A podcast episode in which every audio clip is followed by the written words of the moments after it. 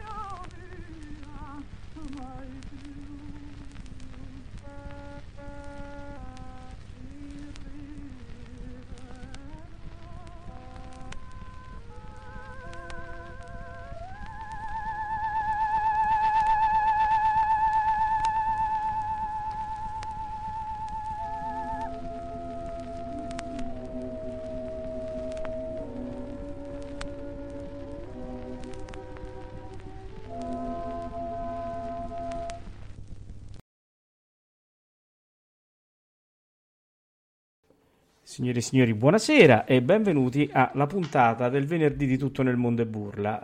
Qui chiaramente parlano i Chipman e come al solito ne parlano due di Chipman, perché ce n'è uno sempre in ruota. Quindi salutiamo intanto Alvin Valerio. Buonasera, buonasera, buonasera al nostro pubblico. E intanto Simon Max sta in ruota e va bene, c'è chi sta in ruota e chi lavora. Quindi, Ma vogliamo salutare anche Theodore una volta tanto. Ah, Theodore, ci sei? Sì, eccomi, sono qui con voi. Oh, grazie Theodore.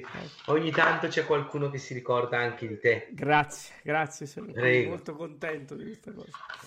Allora, sei quasi commosso, quasi commosso. Esatto, mi sto struggendo dalla commozione. Ecco. Allora, puntata particolare, no Alvin? Perché? Perché che succede domani sera? A domani sera i due Chipmunks avranno l'occasione di partecipare all'Aida all'Arena di Verona, che è veramente un must. Diciamo che Aida e Arena ormai sono un binomio imprescindibile, e quindi la puntata di questa sera è appunto legata alla storia di Aida all'Arena di Verona. E infatti abbiamo giustamente iniziato con un tributo storico. In che senso, Theodore? Nel senso che praticamente abbiamo ascoltato proprio ora i Cieli Azzurri, romanza celeberrima, cantata dall'interprete che la fece per primo all'Arena di Verona, ed è chiaramente Ester Mazzoleni. Abbiamo trovato questa rarità che abbiamo avuto gran piacere a farvi ascoltare in apertura, perché è sicuramente a parte un reperto storico importantissimo, ma oltre questo... e tra l'altro anche di una qualità tecnica buona. Sì, comunque. Assolutamente buona, considerando l'epoca, evidentemente. Assolutamente. E poi anche perché siamo molto più vicino a quello che il maestro Verdi probabilmente voleva da Aida, perché l'eco diciamo del maestro si era spento da pochi anni, e quindi probabilmente abbiamo anche l'idea di come il maestro voleva che si interpretasse questo ruolo. E devo dire che anche il carteggio che il maestro Verdi ha lasciato su Aida è così corposo che praticamente penso che sbagliare l'interpretazione ce ne vuole. Ah, ma guarda, il problema è che Aida è purtroppo un'opera documentatissima, ricchissima di elementi, ma che purtroppo ha in sé delle insidie tali per cui è veramente difficile riuscire a trovare degli interpreti anche in epoche molto più ricche di voce verdiana rispetto alle attuali. Era veramente difficile reclutare un cast di livello. E poi il maestro Verdi era molto attento anche a tutto quello che riguardava l'orchestrazione, a quello che riguardava proprio anche la struttura delle arie, perché lui era molto anche contrario a tutto quello che si è verificato dopo la prima italiana, quindi alle modifiche, ai tagli, agli abbassamenti di tono. Era veramente, su questo non transigeva, e Aida non ha fatto diciamo eccezione, no? Anzi, che ne dici se noi vogliamo, se passiamo a sentire il Celeste Aida di Zenatello, così raccontiamo anche qualche aneddoto su Celeste Aida magari? Ma assolutamente, anche perché proprio come i Cieli Azzurri della Ester Mazzoleni sono stati i primi a risuonare in arena, ugualmente proprio Zenatello veronese, che anche a livello imprenditoriale pensò questa manifestazione, fu effettivamente il primo Radames, e sappiamo quanto è rognosa quella Celeste Aida piazzata così all'inizio, a freddissimo, sì, per il cantante, per il pubblico, per tutti. Quindi passiamo la parola a Zenatello. A Zenatello.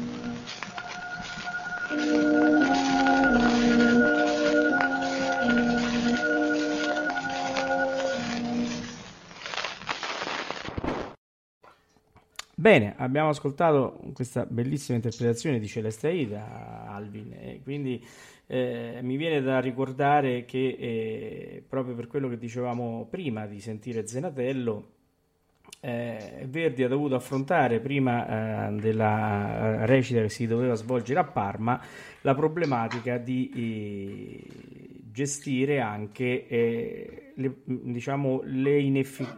alcune voci che non erano completamente adatte al ruolo, no? Tipo il tenore che praticamente era Giuseppe Capponi, il quale non aveva il si bemolle tenuto a fine dell'aria, e quindi il maestro, che non voleva che si abbassasse di tono l'aria, mise anche l'oppure, che praticamente dopo il si bemolle si scendeva di un'ottava e si ripeteva vicino al sol, con il si quello al terzo rigo, e devo dire che proprio l'ha scritto lui, e a quel punto è stato accettato. E se ti ricordi, anche Tucker nell'edizione incisa da Toscanini usa questo, certo, questo oppure.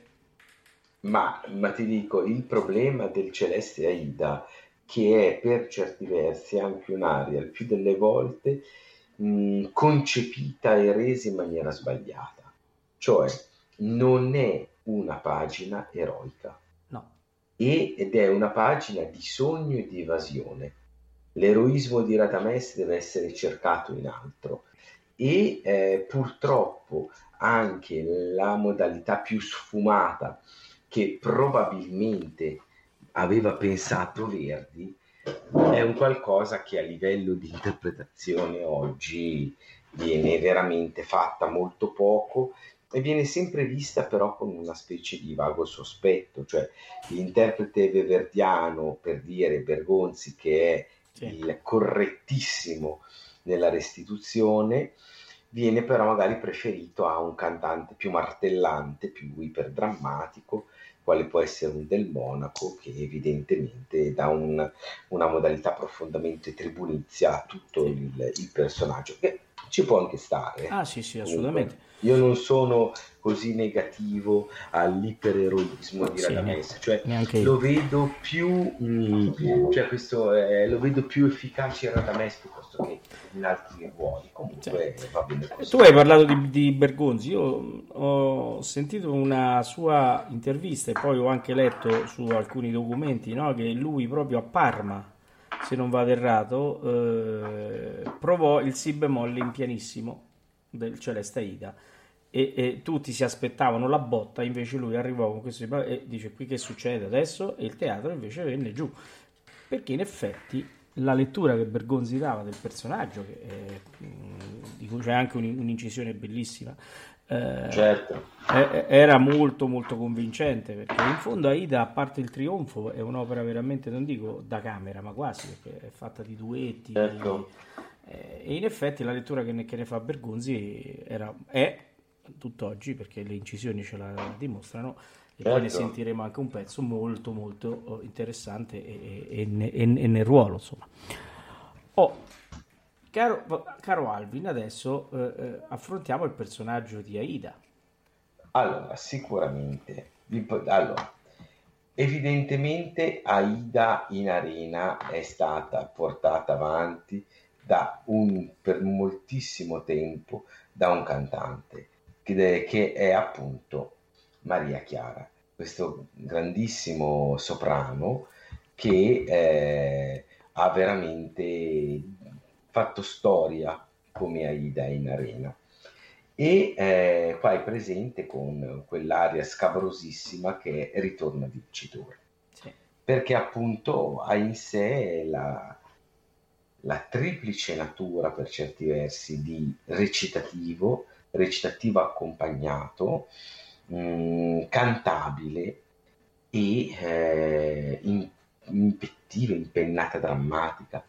Cioè è veramente non possiamo neanche definirla come aria, è un insieme di costrutto drammaturgico veramente notevolissimo. Sì. E devo dire che noi abbiamo avuto il piacere di ascoltarla, io personalmente, penso anche tu, dal vivo sia in arena, no? E poi non so se hai assistito alla recita in Scala con Pavarotti. No, io no. Allora, io la recita in Scala la vidi in televisione, me lo ricordo molto bene, ma io ero anche tanto piccolo, nel senso che io avevo 9 anni, ecco, e quindi ero un cucciolo. Io ho visto una Aida con la Cossotto e la Maria Chiara in arena e Giaiotti, ultimissimi anni '80, ma anche lì io ero molto piccolo, e perché avevo 12 anni, 13 anni, quindi mi resi conto che era qualcosa di grande. Sì, e secondo me, considerando la mia età, è già un bell'andare. Ecco, tutto. Sì, infatti. Io mi ricordo di Maria Chiara all'arena, anch'io, erano fine anni 80, c'era anche Simon Max che sta sulla ruota, ma se lo ricorda sicuramente lui. Io mi ricordo l'effetto che mi fece, sai, no? Il grande palcoscenico dell'arena, con lei da sola, con questo occhio di bue che la seguiva, e tu non ti accorgevi di niente, perché eri completamente preso dal suo canto, che poi si dispiegava con un'eleganza estrema in tutto il bacino dell'arena. E riuscivi a sentire anche le sfumature, perché la grande cantante è quella che riesce anche in situazioni difficili come cantare in arena a fare le sfumature, i filati, cioè a cantare come se stesse in un teatro, perché è chiuso, e lei lo faceva molto molto bene, con una grande interpretazione che veramente da sola prendeva tutto il palcoscenico, da grande artista. Benissimo, un bel immagino. Allora, diciamo che adesso potremo andare ad ascoltare Ritorna Vincitor di Maria Chiara. Che dici? Assolutamente, buon ascolto. Ascoltiamo. Ritorna Vincitor.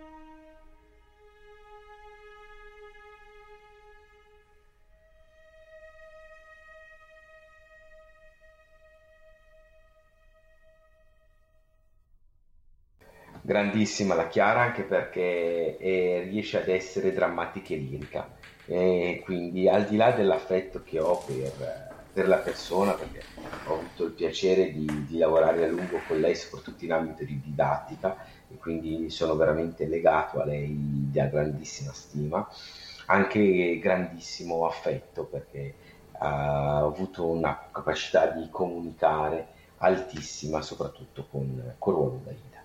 Ora la vicenda si evolve, evidentemente la vittoria arride agli egiziani, c'è la scena del trionfo in cui si festeggia questo. Amneris è riuscita con uno stratagemma a cogliere il sentimento misterioso di Aida, contraccambiate per Radames, che lei stessa ama, e l'arrivo di Radames in scena in trionfo destabilizza tutti quando chiede di far sfilare i prigionieri etiopi, tra cui è presente anche il padre di Aida.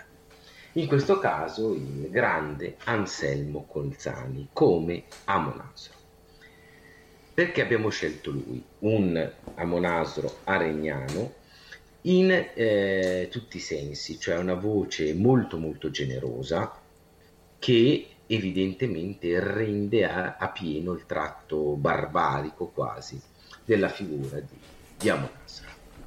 Prego.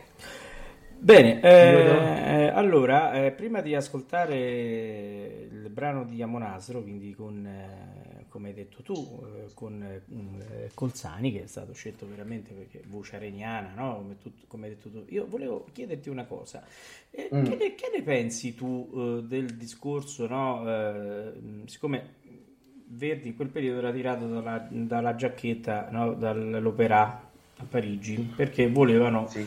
Un'opera per il grande opera, mentre Verdi in quel periodo stava cercando di fare un'opera buffa e chiedeva sempre testi su testi, perché poi non andavano mai bene, e fino a che poi alla fine cede a fare l'Aida in Francia. Ho ascoltato, poi lui si arrabbia molto perché non gli piacque la traduzione che fecero, quindi ci rimise le mani da bravo Verdi che era. Poi ci furono i balletti, perché chiaramente il grande opera prevedeva Aida è profondamente un grande opera a livello quantomeno, diciamo, architettonico, se così vogliamo dire. Certo. Esatto. L'esperienza secondo te del grande opera su Aida, quindi la parte francese di cui io ho sentito qualche brano, devo dire la verità, che te ne pare a te? È stata una buona idea per Verdi, che ho letto che all'inizio era un po' titubante e poi dopo addirittura ne ha diretto 5 recite all'opera, oppure se ne poteva fare a meno? Ma guarda, sinceramente io le edizioni francesi una per l'altra tendo sempre a preferirle meno. Certo.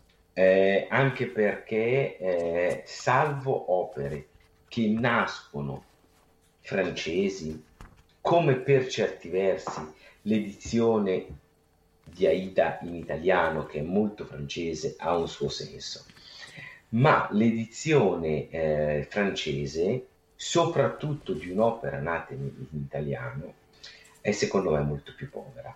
Certo, ci sono degli aspetti interessanti, per dirti, non so, il finale delle Trovier, del Trovatore francese, è interessante.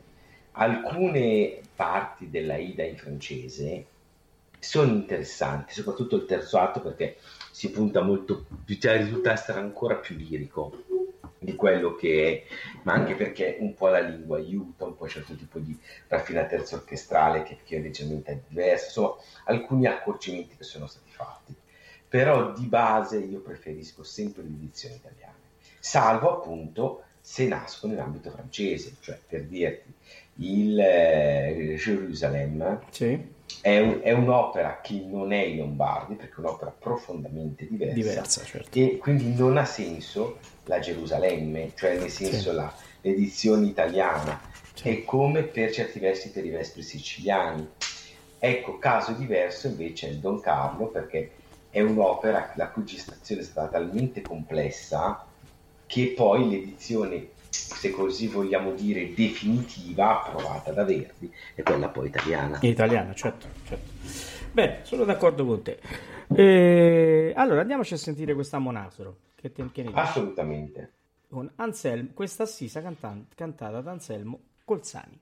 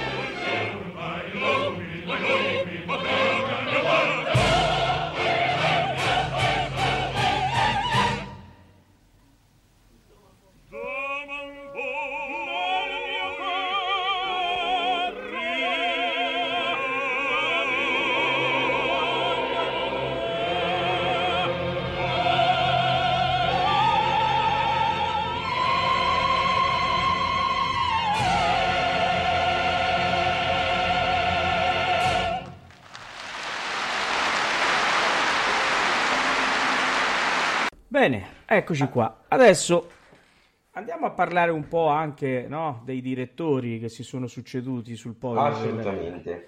E noi parliamo di questo, siccome il prossimo ascolto, che poi annunceremo, vede sul podio Serafin. Esatto. Serafin che nel 63, dopo 50 anni, torna a dirigere Aida in Arena. Evidentemente ci sono l'antico e irrisolto problema dell'opera all'aperto. Al di là della celeberrima battuta appunto di Serafin all'aperto, se va bene solo che per giocare a bocce, il che mi può anche andare, non ti dico totalmente bene, ma diciamo di sì. A fronte di a bocce non a bocce, ci sono degli oggettivi problemi. E io non so se tu come cantante hai cantato all'aperto, ti è capitato? Come no? Io, a me è capitato molte volte di fare spettacoli all'aperto e sono sempre molto problematici. Ah, sì. Gli spettacoli all'aperto hanno però un enorme vantaggio, e di questo non so se tu poi ne convieni, e sarebbe un discorso ampio e mi piacerebbe anche sapere l'opinione del nostro pubblico. L'opera all'aperto richiama tantissimo, molto più che nel luogo chiuso, vuoi perché è stato, vuoi perché esci, vuoi perché ti prendi la grattachecca, come direbbero a Roma, vuoi quello che vuoi, però gli spettacoli all'aperto, con tutti i problemi che hanno un appeal sul pubblico diversissimo, è molto più forte. Non ti dico se poi riesci a ottenere delle scenografie naturali di grande livello, cioè io ricordo, io ho fatto una infinità di cavallerie rusticane in piazze varie, e devo dire che quando tu sei in piazza con la cavalleria eccetera eccetera, l'effetto è veramente bellissimo. È vero, devo dire la verità, sì, sono d'accordo con te, anche perché poi purtroppo adesso per tanti motivi, no, lasciando perdere il Covid, perché si è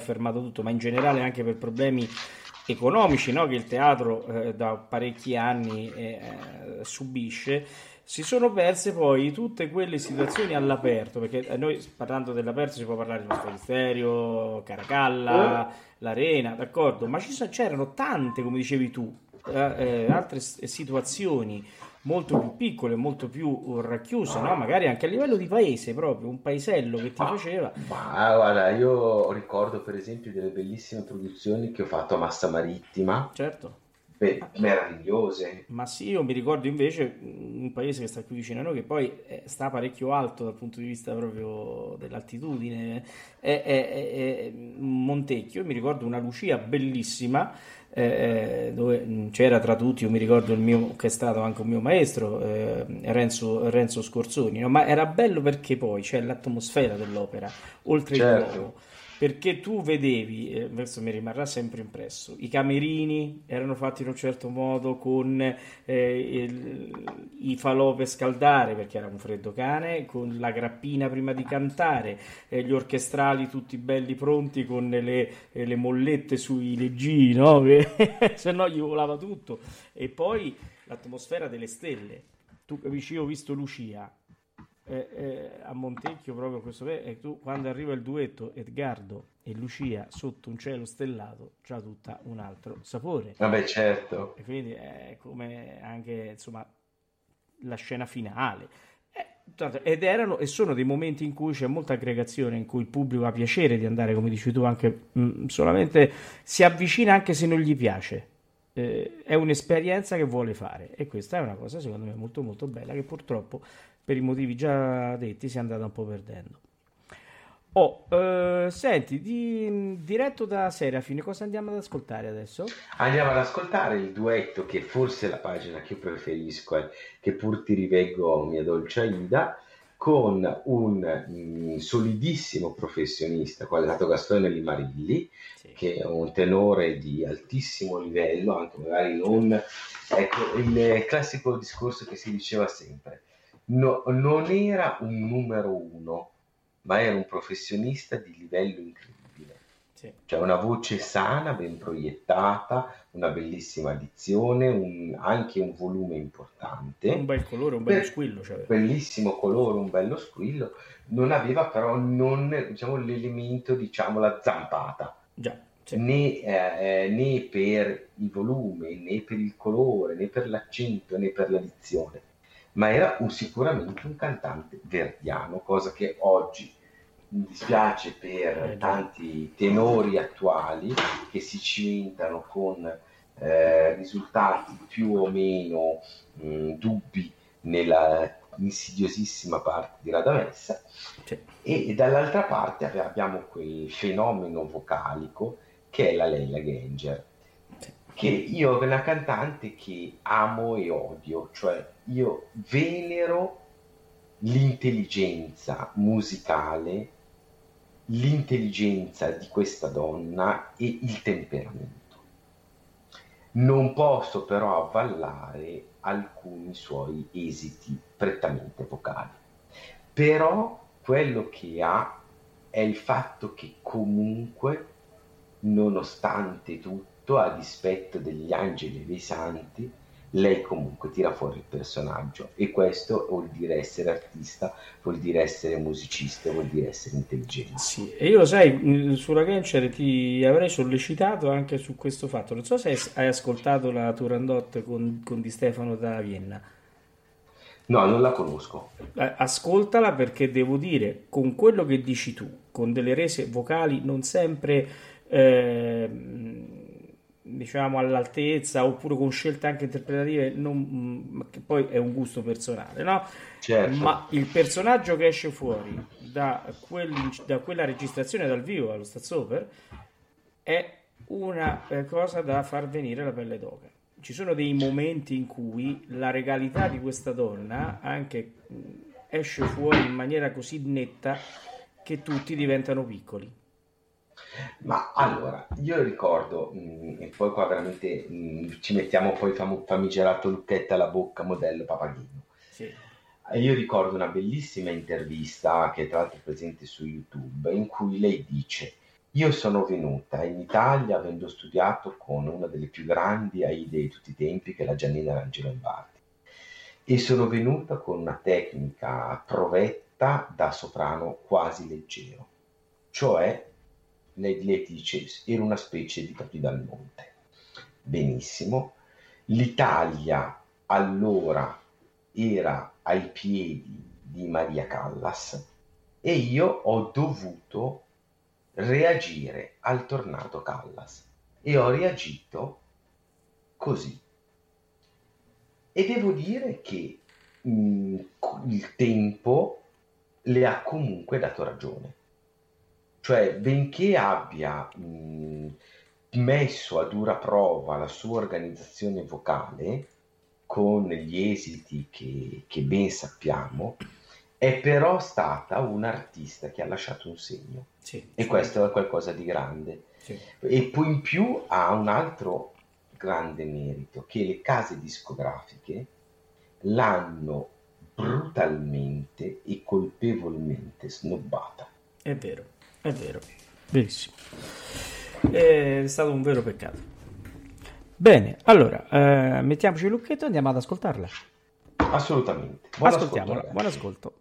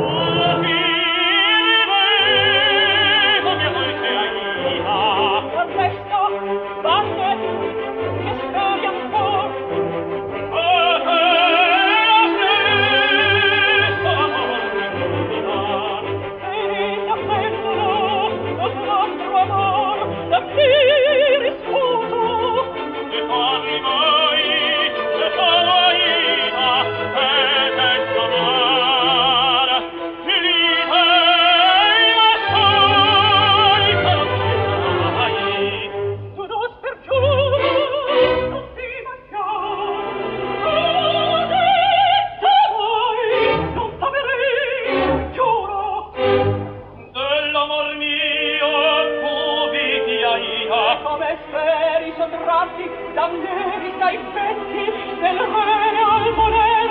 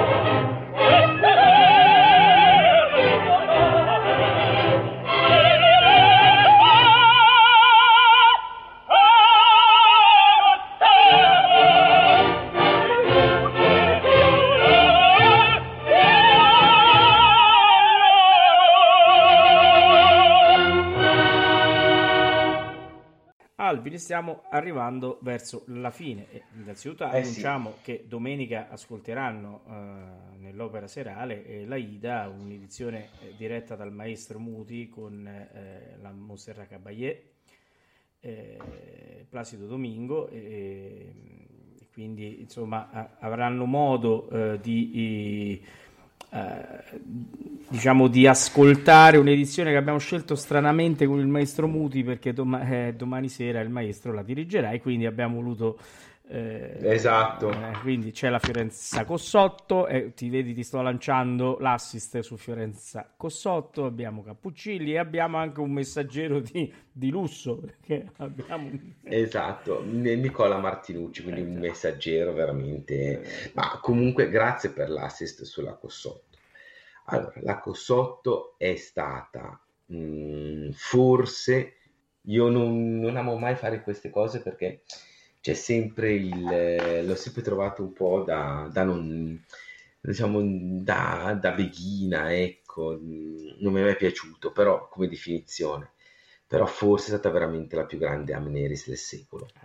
Il ruolo è suo, c'è niente da fare. Il ruolo è suo, no, per carità, grandissime ce ne sono state, per esempio grandissima la Simionato, certo. Vogliamo dire, cioè, per carità, la Barbieri, grandissima, nel senso, non è che sia un personaggio che non abbia avuto le sue grandi interpreti, ma la Cossotto ha creato di questo personaggio il suo capolavoro. Sì. Diciamo che il quarto atto è anche aiutata la Cossotto e la figura di Amneris dalla grandezza del ruolo che gli ha scritto Verdi, ha due pagine meravigliose, cioè il recitativo La Borrita Rivale, già Sacerdoti ad una, il duetto con Radamessa e poi la scena del giudizio, certo. È una mezz'ora veramente elettrizzante, sì. E questo è sicuro, sì, è ma soprattutto proprio l'irrigoglio vocale, la perfetta rotondità, l'accento, la dizione, la scelta del fraseggio, il possesso profondo della parola scenica, il colore, sì. Tutto questo rendono la Amneris della Cossotto un monumento al canto verdiano, sì, di ieri, di oggi e di domani. Sì, infatti quando c'era la Cossotto che faceva Amneris, praticamente il suo personaggio, pur non essendo in scena, sembrava che governasse tutta la vicenda, perché lei era così, come dicevi tu, presente quando... sia con lasciamo perdere la parte vocale che è indiscussa, ma proprio come personaggio lei, certo, gestiva così bene, con quella regalità e con quella anche raffinatezza, che anche quando non c'era in scena tu la vedevi, perché sentivi che riusciva a guidare, a tirare le fila di tutto quello che stava succedendo in palcoscenico. Questo. Ma anche perché fondamentalmente poi Amneris è effettivamente il motore della vicenda, ma lei lo riusciva a alzare ancora di più, perché ci sono stati, io nelle ultime edizioni, senza far nomi chiaramente, di Aida viste in arena, sai, tante volte sembrava quasi un comprimario, anche se, perché se non c'hai il carisma, se non c'hai certo. È un personaggio che ti può mangiare, che ti risucchia. Beh, assolutamente, anche perché è un personaggio estremamente difficile, sì, difficilissimo, e io direi di andarcelo a sentire, che te ne pare? Assolutamente, anche perché giustamente anche il pubblico deve apprezzarla, evidentemente. Certo. Ascoltiamola.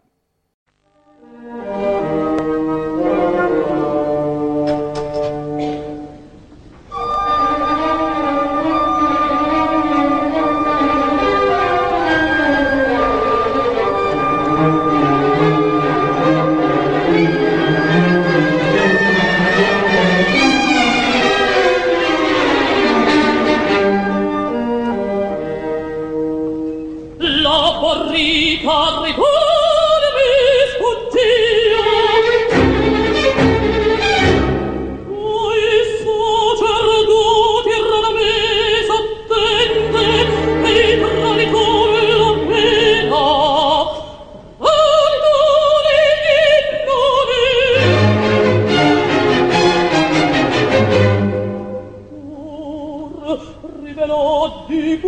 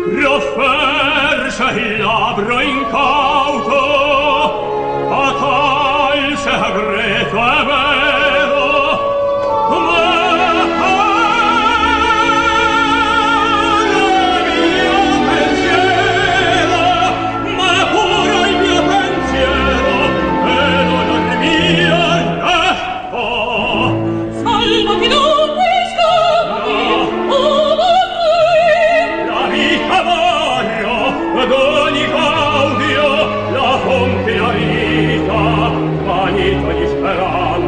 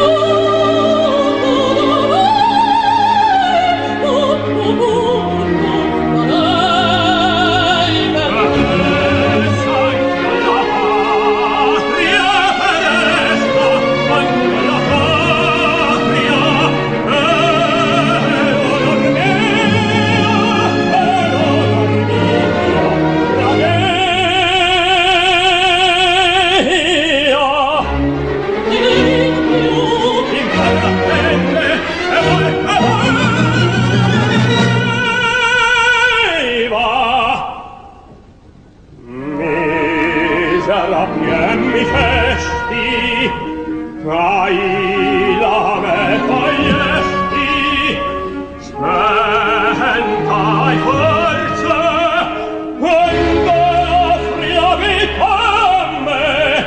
Io di sua morte origine,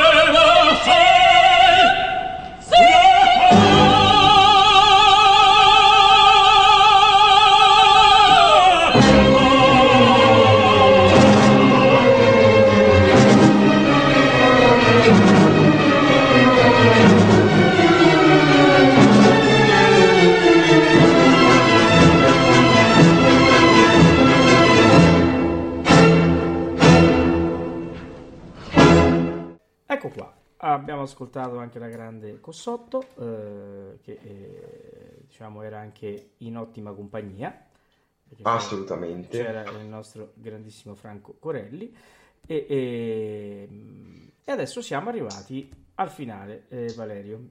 Allora, esatto, come allora, avevo detto finale... all'inizio, con chi lo ascoltiamo innanzitutto?